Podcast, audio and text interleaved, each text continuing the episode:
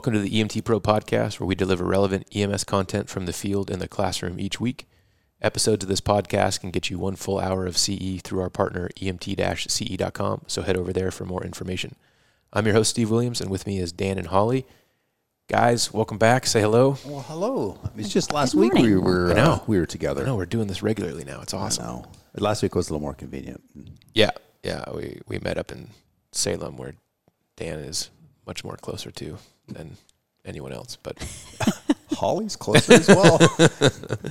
um, today we're we're hitting the education side of EMS hard. Yeah. Um, we're going to talk to uh, our guest Adam Culbertson, who is a uh, community college educator in uh, North Carolina, and has some great uh, insights and information for us on what the future of EMS education looks like. So I like it. excited to talk with him. Should we give him a call? Let's do it. All right.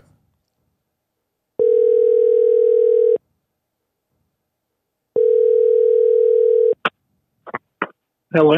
Hey, is this Adam? Yes, sir. All right, so I'm excited to welcome our guest, Adam. Uh, Adam is a uh, community college educator in North Carolina. He teaches all sorts of EMS programs. So, Adam, it's really good to have you on the show. Welcome. Thank you, sir. Yeah. I'm glad you invited me.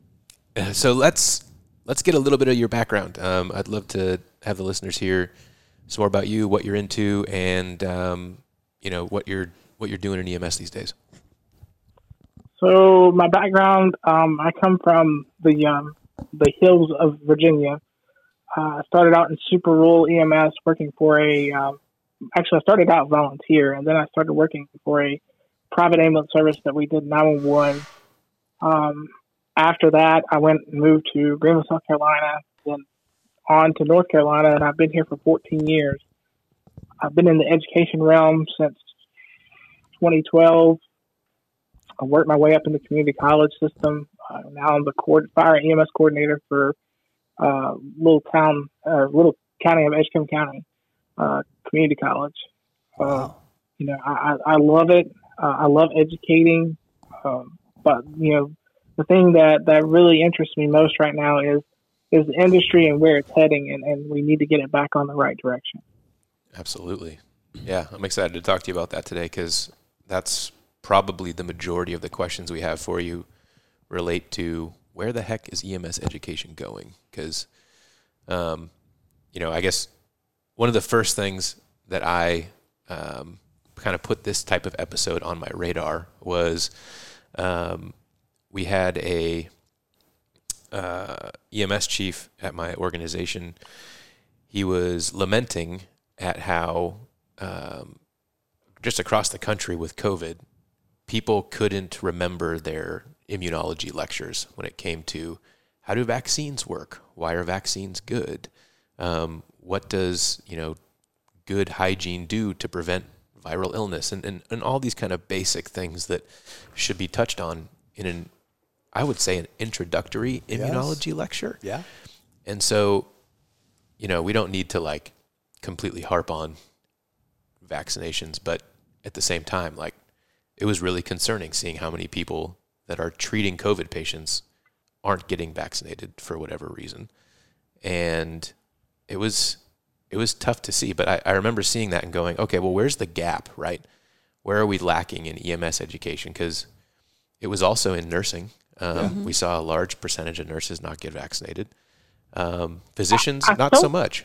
You know, I I don't think it was a lack of really education. I think it was more of rebellion. yeah, Um, I, I think I think we all knew the consequences uh, of of not getting vaccinated. hmm However, the the biggest thing was is you had people screaming everywhere. You know, you need to get it or you don't need to get it, Mm-hmm. and then you had some people who were just rebellious. hmm They they they were like, the government's not going to tell me what to do.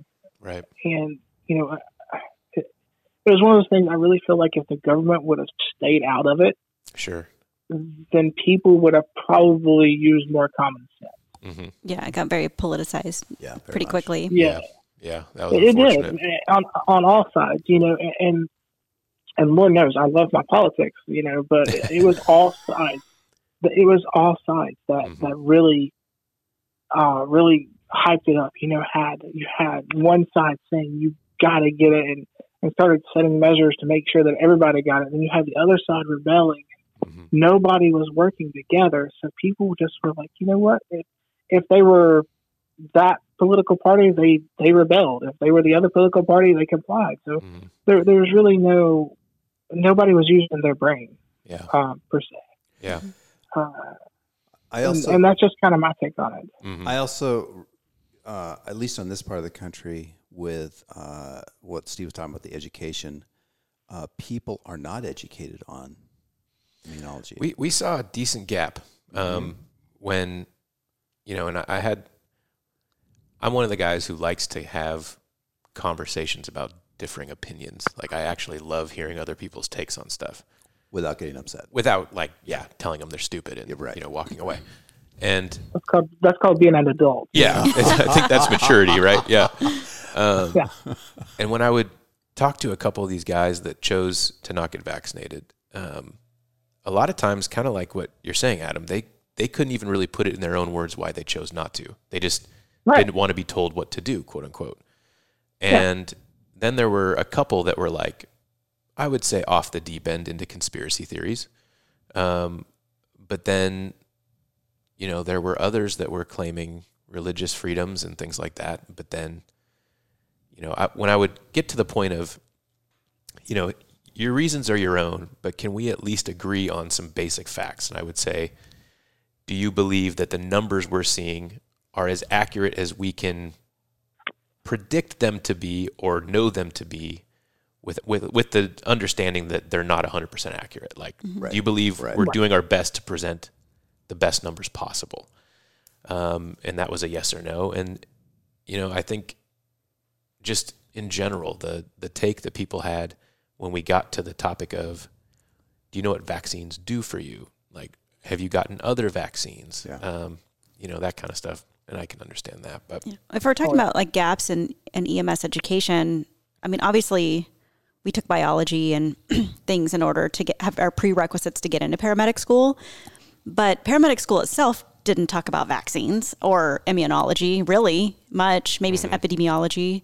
But for the Mm-hmm. most part, that was kind of like what did you learn in your prerequisites in order to get into school? And Right. back then, vaccines weren't a thing. Like, I mean, they were a thing, but they weren't a topic Right. of They conversation. weren't a hot topic for sure. Right. Um, so you're right. There was there's a pretty big gap um, there. Um, when I went to nursing school, we had a, quite a bit more talk on that, but there was a lot of epidemiology and community medicine, and it was a little bit more applicable and relevant. Mm-hmm. Um, so I'm not saying we should put it back in the paramedic curriculum, but you know, you're right. It, it wasn't really. I, I think uh, it needs to be yeah it needs to be addressed. I mean, I Addressed, Had, I yeah. had no prerequisites when I went to paramedic school. Mm-hmm. Yeah. Yeah, when I when I was in medical school, I had no prerequisites, which I was actually one of the first people to do the degree program where I'm from. Mm. Oh. Um, so yeah, that that was I was like the I think I was actually the second class that graduated uh, the degree program for for Little Town in Southwest Virginia Edgecombe Community or just Southwest Virginia Community College. I'm sorry. oh cool Nice. So you have Yeah, a really big. so- So you've got a, a a nice timeline of where it was and now and where it is now. Oh yeah, yes. I mean, uh, and education in general has, has changed so much, and I know that was. I don't want to get ahead. I know that was kind of one of the topic questions, but yeah So you can I- know, um, Can I go back to Go ahead. gaps in education? Um, yeah, uh, obviously, in the world we live in now, there is so much mental illness, and I had zero training in Yeah, that's mental huge. illness. Uh, are they doing that now? So I will say that in my paramedic program, uh, I do, and I know it's not nearly enough, but you know, the book has one chapter dedicated to behavioral illnesses. Mm-hmm. In, in the in my medic program, I actually do an entire weekend on behavioral emergencies uh, because Oh, again, since, see, that's since perfect. COVID, yeah, since COVID, we've seen a, a dramatic increase in psychological illnesses Mhm. uh, mental mental disorders. You know, the amount the amount of mental illness and, and behavioral emergencies that we see coming to the ER is just it's, it's increased Oh, so it's, much, Mm-hmm. tenfold at least, Mhm. at least tenfold. So what I've done is with my with my EM, my paramedic classes, I've, like I said, I've taken an entire weekend. I've dedicated to uh, how to really deal with those behavioral emergencies because I don't think we get enough training on that. That's awesome. What does what do those weekends look like, Adam? When you're So Doing the the, first day, so the first day, so they'll get the lecture during the week, uh, and and that's just the general book lecture Mhm. during the week class because I do a what's called a flip flop class. So the Tuesday, Wednesday, they'll get their general lecture. Then after that, that Saturday, they're actually going to go through how to deal with like de-escalation uh, of of these of these psych patients and how to you know to basically try to avoid uh, avoid restraints. Uh, you know, Yeah. because me Mhm. to me, I, I like to avoid restraints them at all times. Yeah, absolutely.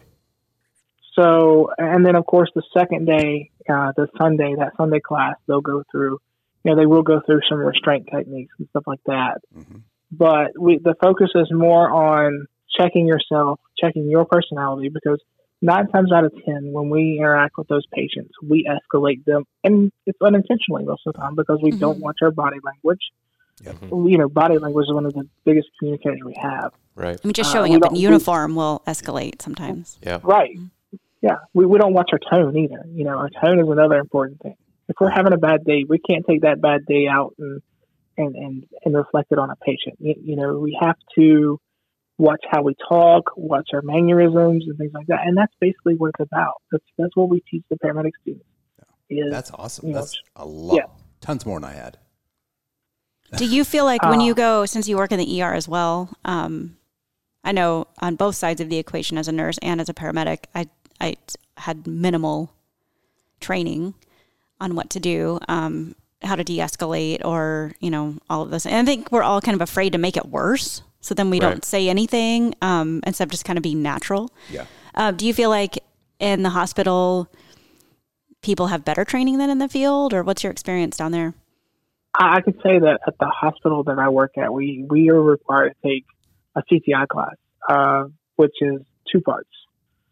Um, first part is lecture, and it's teaching you. It, it teaches you the basics of how to recognize psychological illnesses, but it doesn't really teach you any de-escalation techniques.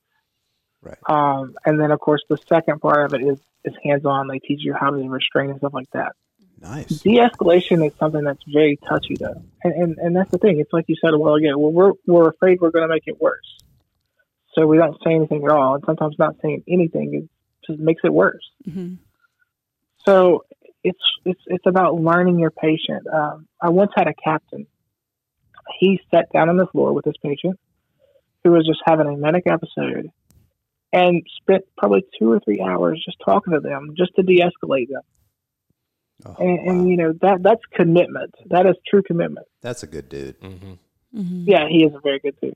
I remember It's- having similar something- training um, for when I worked in the ER, but um, it was mostly directed at how to keep myself safe and how to Yeah. safely restrain someone. hmm So the training we got was how to be defensive and take someone down, Right. not It- it- necessarily it's how not- to de-escalate. It's, And it's it's reactive training rather right, than yes, yes, proactive training. that's a Yeah. great way to put it. I just I was going to ask on, what yeah. you Yeah. do on the flip side of you're now you're training your crews and paramedics how to deal with someone else's mental health. How do you train your medics to deal with their own? Is there any kind of training in your program for that? That's a great question, Adam. So, uh, We're pretty passionate very- about mental health in this room right here, so Right, we're just curious. right, uh, right, and, and you know the thing is, is, is you know mental health. There, there's so many negative things that that affect our mental health. Uh, most people think it's from the critical calls that we run, uh, but if you look at the research, it's actually from our work environment that actually causes a lot of our mental illness issues. Um, So you're 24 hour shifts. The, the chronic, or are you talking about just how we work, the 24 hour shifts, the, the, the chronic the chronic stress, the 24 hour shifts, the um, you know conflicts with our coworkers, conflicts with our upper management, you know all those things are actually, if you look, look at the research, is, is actually worse on your mental health than the critical incidents that we run. Now both of them play into it. You know both of them both of them do play into it, but the worst part is whenever you look at that chronic stress. And Mhm. and like I said, I'm you know I worked 24 hour shifts for years, but really they are not healthy. Oh. They they are they are not healthy. Very true. and you know you have a lot of there's a lot of busy EMS systems around here in, in North Carolina that just don't see that. They they they don't see that, and it's it's causing them to have high turnover rates. Again, part of the problem is is that Yes. um, you know we the, we've got to figure out a way, and and their their their theory is well if we take away 24 hour shifts, then we're going to lose employees. That that's their theory because a lot of employees like working 24 hour shifts so they can go work other jobs. Yes. Yeah. that is so true. So, So yeah, Adam, we, we're touching on a lot of different things in in EMS education, but when you look at, and we, we we've we've already kind of gone down this road a little bit, but with with the COVID era, what has it done to EMS education? What are we seeing um, happen because of it? What are the challenges that uh, people in the classroom are facing? And I'm just curious your take on all that. so there were many pros, but there were a lot of cons that came from COVID education. I remember when COVID first hit, and I had to move every class I had. And that time, at that time, I was an interim coordinator, so I wasn't even. I didn't have the official title. I was just filling in until they they, they hired me full time. Mm-hmm. But when that happened, I had to move all my classes online, and you know, it really hurt the education system Mm-hmm. because the, a lot of the students they're like we don't learn as good online as we do in person. Hmm so i had to fight with and not really fight but i had to um, i guess prove myself that hey we need to get these guys back in the classroom. And i was finally able to get them in there in small groups.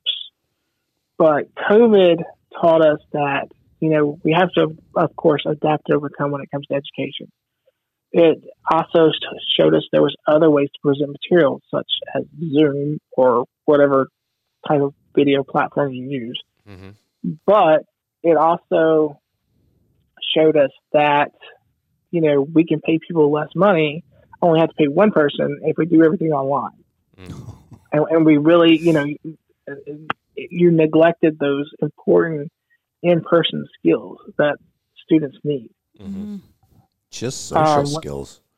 Right, social skills. And, and the thing is, is like you know, I, I believe there are places for online education, uh, especially in the continuing education realm. But when it comes to initial courses, it's very limited on what should be done in online. Uh, because I mean, it, it's one of those things where, you know, not many people are self motivated learners, and a lot of people will tell you that when it comes to online classes, that they don't have the discipline for it themselves. hmm And there's a lot of hands-on application when you're doing uh, paramedic teaching too. Yes. You might learn the didactic portion of cardiac arrest, but then you need to practice it too. So there's a lot of Yeah.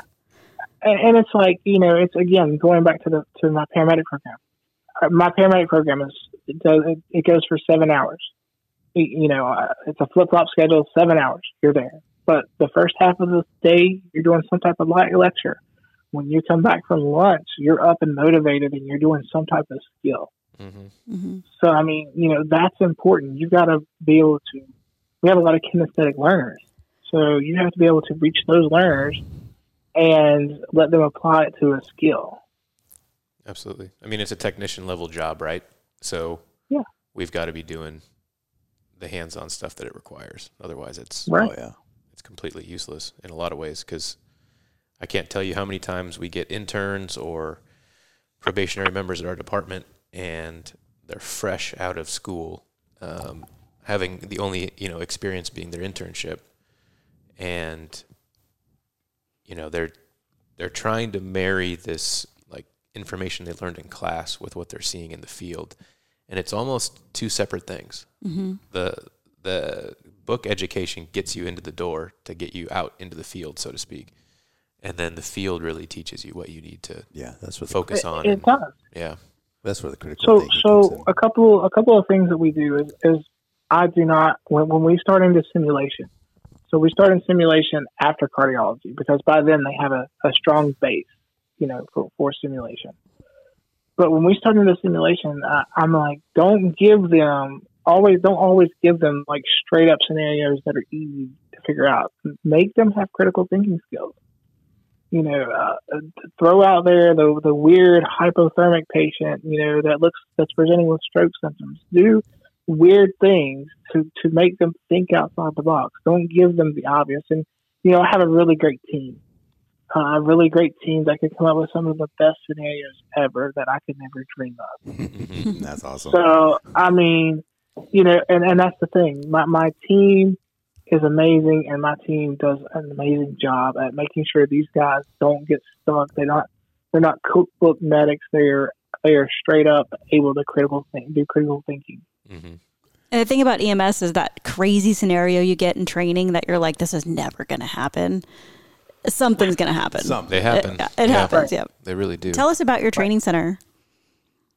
So, okay. So our, uh, our training center is a little over 14,000 square feet, I do believe it. And um, so it consists of the first level is uh, my ambulance that's inside. I have an ambulance in the classroom. Nice. Uh, awesome. Then the second level, we have a two bed ER. We have a couple other healthcare uh, entities there as well. Uh, but we share those facilities. We actually have live x ray there. So we do, uh, uh, in October, we're doing a simulation like every allied health department together. Um, we're doing actually a mass casualty incident. Oh, so we'll good. actually put we'll actually be able to put all those services into play. Uh, we have a laboratory uh, we have on the third floor, we have an ICU room. Jeez. Uh, we also have a uh, an apartment where we use as well for for simulation, like for our EMS students. That's mainly where our EMS students stay. They stay between the ambulance on the first floor and the third floor apartment. Uh, uh, we also have an L and D too. Wow, Jeez. that's amazing. Yeah. That's real good. Yeah, and like I said, every bit of it is functional, and we can in you know we can use it for mass casualty incidents. Uh, you know, we have a lot of hurricanes here on the East Coast, so absolutely. You know, in the in the event there's like massive flooding, we can actually use that as an alternate care facility. It's also great stress inoculation. Hype them up a little bit, get them used to. Yeah, yeah. Let them let them screw it up the first time around. Yeah. Do a good debrief, and then give them a chance to do it again. Yeah. Mm-hmm. Right. Adam, curious what the last couple years has done in terms of you know, you started to touch on it with um, what the numbers you had in your classes were, um, and what how that's maybe gone up and down. But then, what what kind of staffing shortages have you guys seen in North Carolina, and what, if anything, do you think the the state's doing f- over there for it? So in North Carolina, we've seen some severe staffing shortages. I can tell you that we had um, multiple FEMA trucks in here up until middle of February, I believe mm. uh, because of those staffing issues. The, you know, as we as we discussed earlier, the, the staffing issues. You know, everybody wants to say it's about pay, and and a lot of it is is about pay. But you know, since it, it's like we were discussing earlier, since COVID hit, everybody's learned their self worth. Mm-hmm. They, they know that they don't have to to put up with the same work environment that they had before, and you got to think everybody's tired they they were working mandatory overtime. Yeah, they were you know, uh, and and some of those you know worked multiple jobs too with a family, mm-hmm. so they were stressed, and they still are stressed because you know this the staffing shortage is still there. Right. And so, you know, like I said, a couple of agencies in the in the state have given tremendous pay raises. Uh, one county gave up, I think it was forty seven percent or no, 41%, and another county gave 27%. Wow. They're also doing hiring sign, sign-on bonuses, and I'm really ho- hoping that helps them. But I, I just don't know in the long run until we change the culture of the event. You know, um, and one thing that we have to look at here is this is a different generation. Mm-hmm. They're not like they're not like our generation when we were growing up. You know, we uh, we had rules, we followed rules, and it was yes sir, no sir, yes ma'am, no ma'am. Uh, this this generation coming up, you know, they have questions and, and they don't really lay down. They they actually want to know things and, and get involved. And if administrators look at that, they can actually use that to their advantage because these Sure. people are motivated. They are very motivated. hmm Do you, so uh, with how techie our kids are, uh, have you changed your your educational um, what's the word? Okay, educational Delivery. Yeah, thank you. Yeah. Did try to match that, Steve. You're so smart. Five star. Techie. So, um, you know, we, we play a lot of kid games in, in my classroom. we we do uh, Kahoots. We love Kahoots in the classroom. Oh, my daughter loves kahoots. Kahoots, yeah, we, we we do that. We do um, other things, you know, not as techie, but uh, things called four corners, uh, which is kind of like where you go around the room and you figure out the, the letters and you solve the puzzle. Um, and you know, those things may be quirky, but they're really good for helping those students remember Yeah. Oh, absolutely. uh, remember lessons. It, it- it's it's great because you know to see adults up there, you know, being competitive in a game, yeah. and some of the names they come up with in Kahoots, man, those are great too. I don't think I've ever played that. It's fun. It's it's you basically have your everybody has their phone out or a device Okay. and they're logging in to basically a server that's been set up for the classroom and then Yeah, that, that server asks questions that the teacher you know injects our- into it Okay. and then you get scored based on how quickly you answered Is it a verbal or you and have whether or not you down? got it correct. No, it's like pressing an A, B, C, or Oh, D okay. type thing on your phone, and then like red well, is A. it's, Or, the, it, B is it's blue. the greatest thing since sliced bread, I can tell you, and it's easy to operate. yeah, hmm yeah. I've, I've I've been to a couple courses where this one uh, instructor in particular that works for us has used it, and it's a really good way to engage people. Um, even the people who are like just bemoaning being there, you Yeah. know, they get Oh, really Because not everyone Yeah. wants to raise their hand and say the answer, but it gives Right. everyone a chance to answer kind Right. of. Right, and they don't even have to use their legit name. I mean, they could use some erroneous name like pepperoni or something like that. Yeah. I mean, I'm sure you've seen some thing. creative names. Oh yeah. oh yeah. Don't give middle schoolers that option. right? So Or yeah, so adults. we do those. We typically do those the first thing. That that kind of gets everybody into the feel of the day, and um, we do, like I said, either a Kahoot or Four Corners, but we do some type of stimulating activity every morning that's in the classroom. My rule on cell phones are please bring your cell phone Mhm. because honestly, honestly, you're not going to keep people from doing it. So you might as well use those. Right. Uh, so you know, you bring your cell phone. Just the only thing we ask is if you get a phone call, you step out or whatever. Don't be like on it all the time. Right. But we allow them to use their cell phones to do like to look up things and things like that. Um, laptops, same way. Yeah. But what I, you know, what I do is if I'm instructing that day, I occasionally get in the classroom. I usually I try to stand at the back of the classroom 'cause- so I can see what everybody's doing Yeah. and and that way I can kind of monitor their activity, and they'll have to occasionally turn around and look at me too. But you know, um, we we encourage technology because you're not going to stop it, so you might as well just You might as well embrace love it. it. hmm embrace it. Yes. Oh, I like that. What do you think? What do you think is lacking in EMS education these days, Adam? Honestly, simulation and simulation doesn't have to be high tech. Mm-hmm. There is, you know, the thing is, we can go in there and, and I we call it the death by PowerPoint. Everybody knows death by PowerPoint. Right. It's horrible. You sit in the classroom for eight hours and you just listen to lecture, lecture, lecture, lecture. But honestly, there needs to be some type of simulation every day when you're in class. Just something small. It doesn't matter. Something small, something to help you retain that knowledge. Because honestly, they're not going to remember. Which if you, your kinesthetic learners are not going to remember unless you engage them. You know, Mhm. you have to have something to put it into practice. Um, and simulation can be done cheaply. You know, I have a neighboring college. Um, the director there is fabulous with simulation on a low low income budget. It's just about being creative. It is what it is. Uh, you know, and and like even in my classroom, I don't always pull out the, the high tech stuff because, you know, the EMT students they do great on the low fidelity mannequins, and that's where they need to be hmm but we uh, we'll to, we'll do things like putting yogurt in the airways to, to simulate, you know, their choking or fluid in the airway. I mean, Right. little things like that that you can do that are important.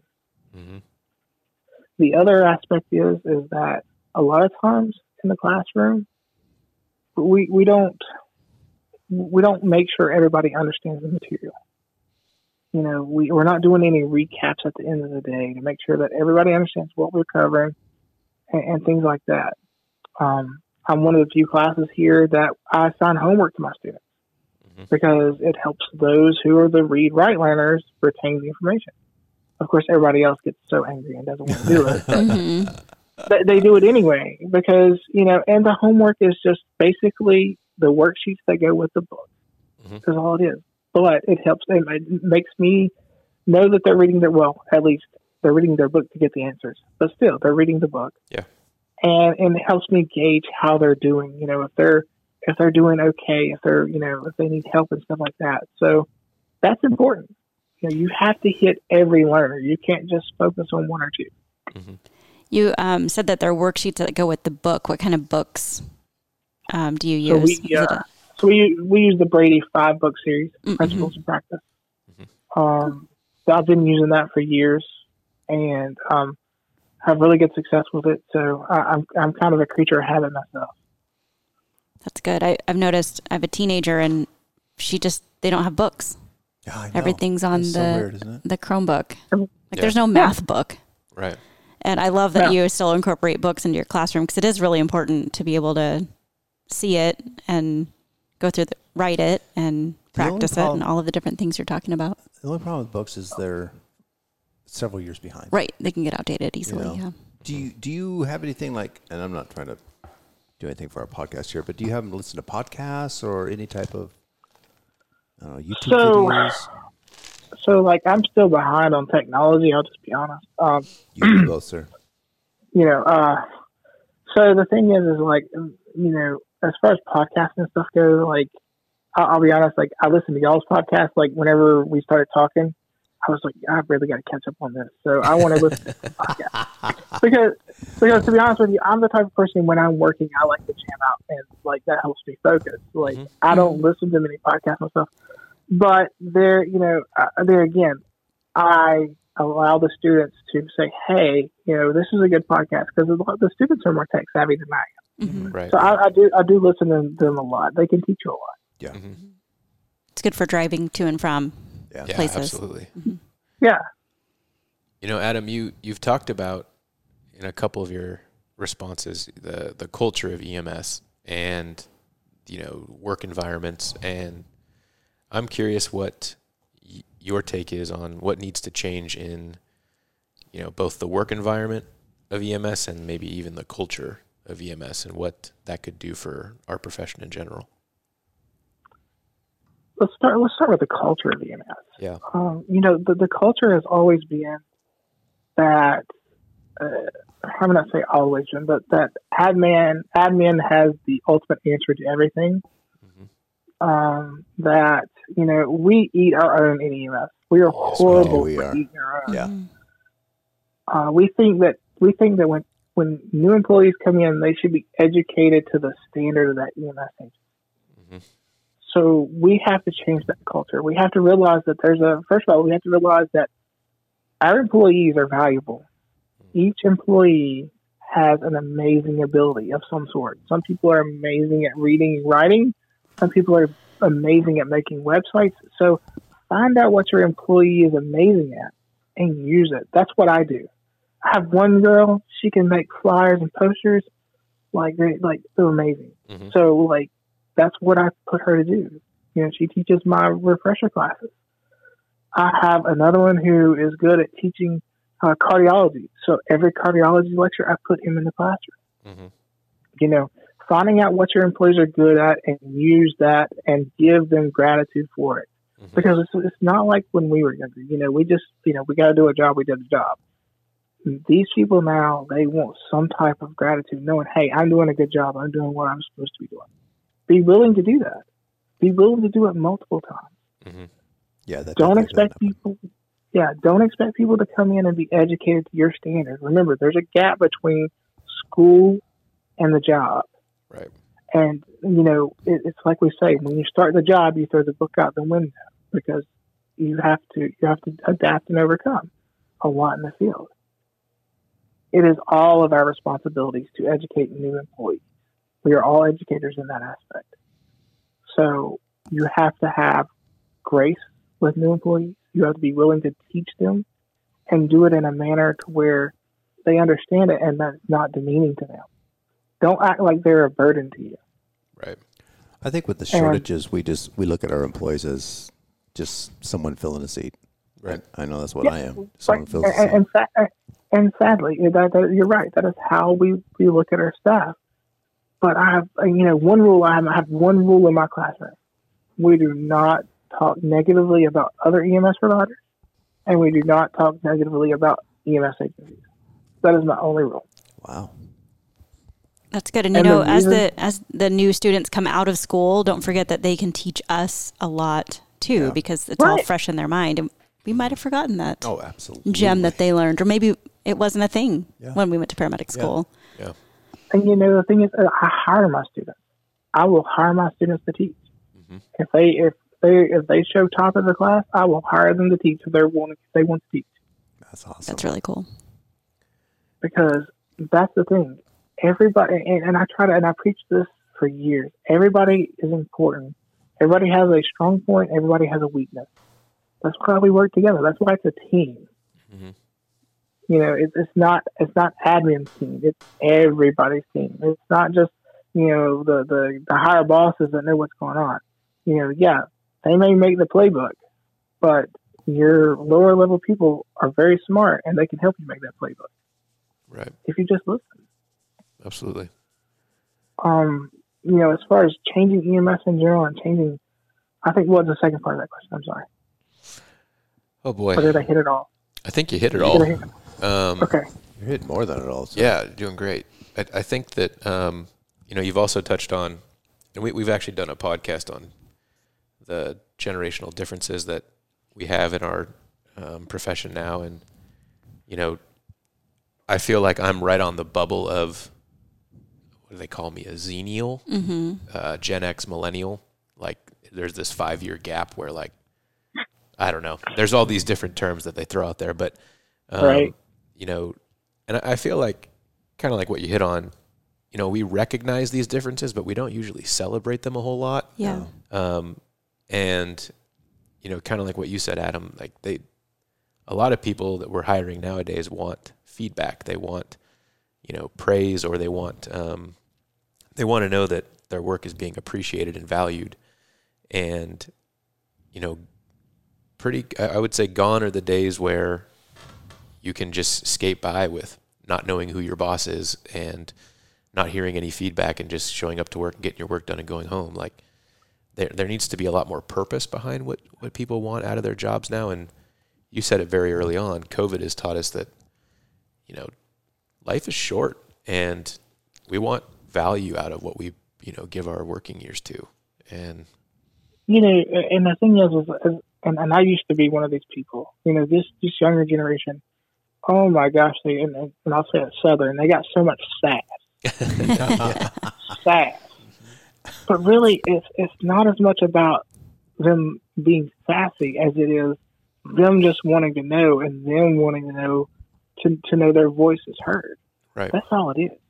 You can take that energy and, and trust me, I have a couple that, that I that I have that are my best employees that I just they're amazing, but they want to know. They want to know is this being done right? They want to know how it works. Mhm. And once you show them, they will take off with it and they will do amazing things. hmm My Yeah. my EMT my EMT instructor is one of those. Like she, she's like, I'm working on my sassiness, is what she said. I'm, I'm working on my sassiness, but it's hard because I want to make sure that I'm giving my students a hundred percent, and that I know everything I need to know. And I said, you know what? I can I can deal with that. I can deal with that, good. and and that makes me happy that you're that way because when it comes to that class, I don't have to worry about a thing. Right. And You ultimately, all under control. ultimately this next generation coming up might have better job satisfaction than we do Yeah. because they feel um, heard and that they have meaning in what they do and they've asked questions to better understand it Yeah. Right. I, I think good feedback is top down and, you know, bottom up because it's, a healthy organization encourages that um, at all levels. So I I think one thing is we're we're stuck in the fact that again, a lot of your admin staff is older and they're from that generation, the same generation as us, where you know when we're told something, we do it, and we don't we don't talk back. We don't, you know, right, and I guess it's probably our downfall at the same time because Right. we never we never wanted, things. you know, right? We didn't question it. We just did it. Hmm Is that? Do you think that the questioning comes across as um, disrespectful. disrespectful, and but what it really is is they just truly want to know. Yeah, I I do. I do. I think. I think it's. Uh, you know, unfortunately, cell phones have ruined this because we text now more than anything.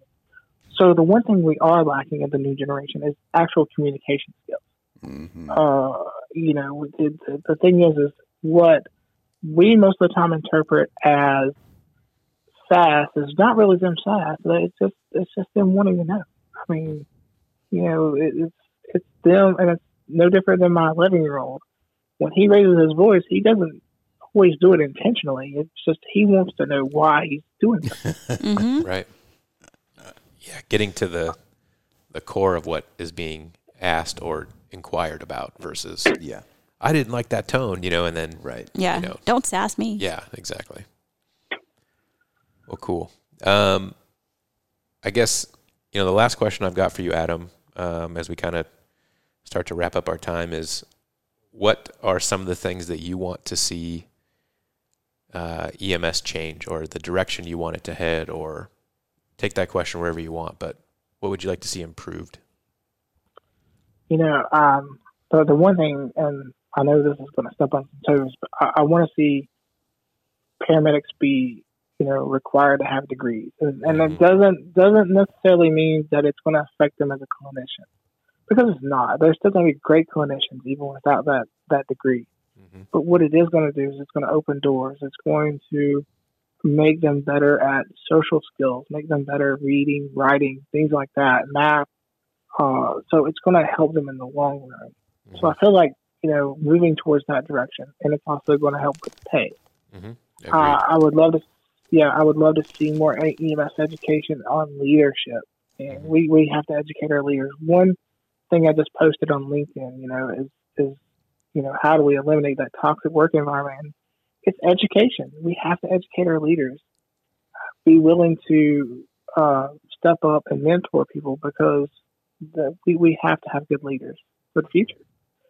Uh, you know, not many people know it, but like like you said earlier, EMS right now is is in apparel. I mean, so we have to figure out a way to save our industry because, um, as one of our EMS admins said the other day at, at the conference, you know, it's it's not looking good over the next five years. Jeez. Yeah. Um, so you know, we we've got to. So I want to see EMS move to where, you know, we have respect and that we're we have the respect that we need, and we're gaining momentum, and, Yeah. you know, we're respected. I think a strong uh, union, like the IFF for the firefighters, if we had something like that for paramedics, would be It'd be huge. so Mhm. cool. It really would. Yeah.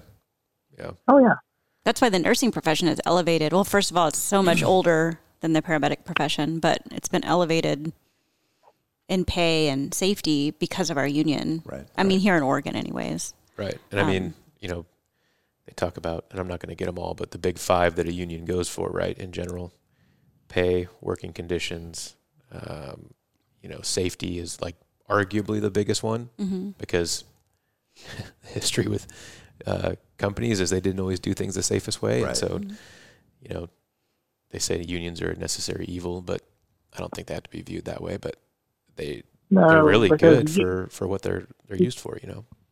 Yes, yeah, so unions are definitely like in the South. We don't have too many unions, Mm-hmm. but um, you know the ones we do have serve their companies well, and they serve their employees well. So it's Yeah.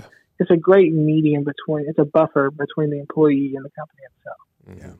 Yep. I, I agree with you, though, about doing the degree program because it does increase the professionalism Right. of um, EMS.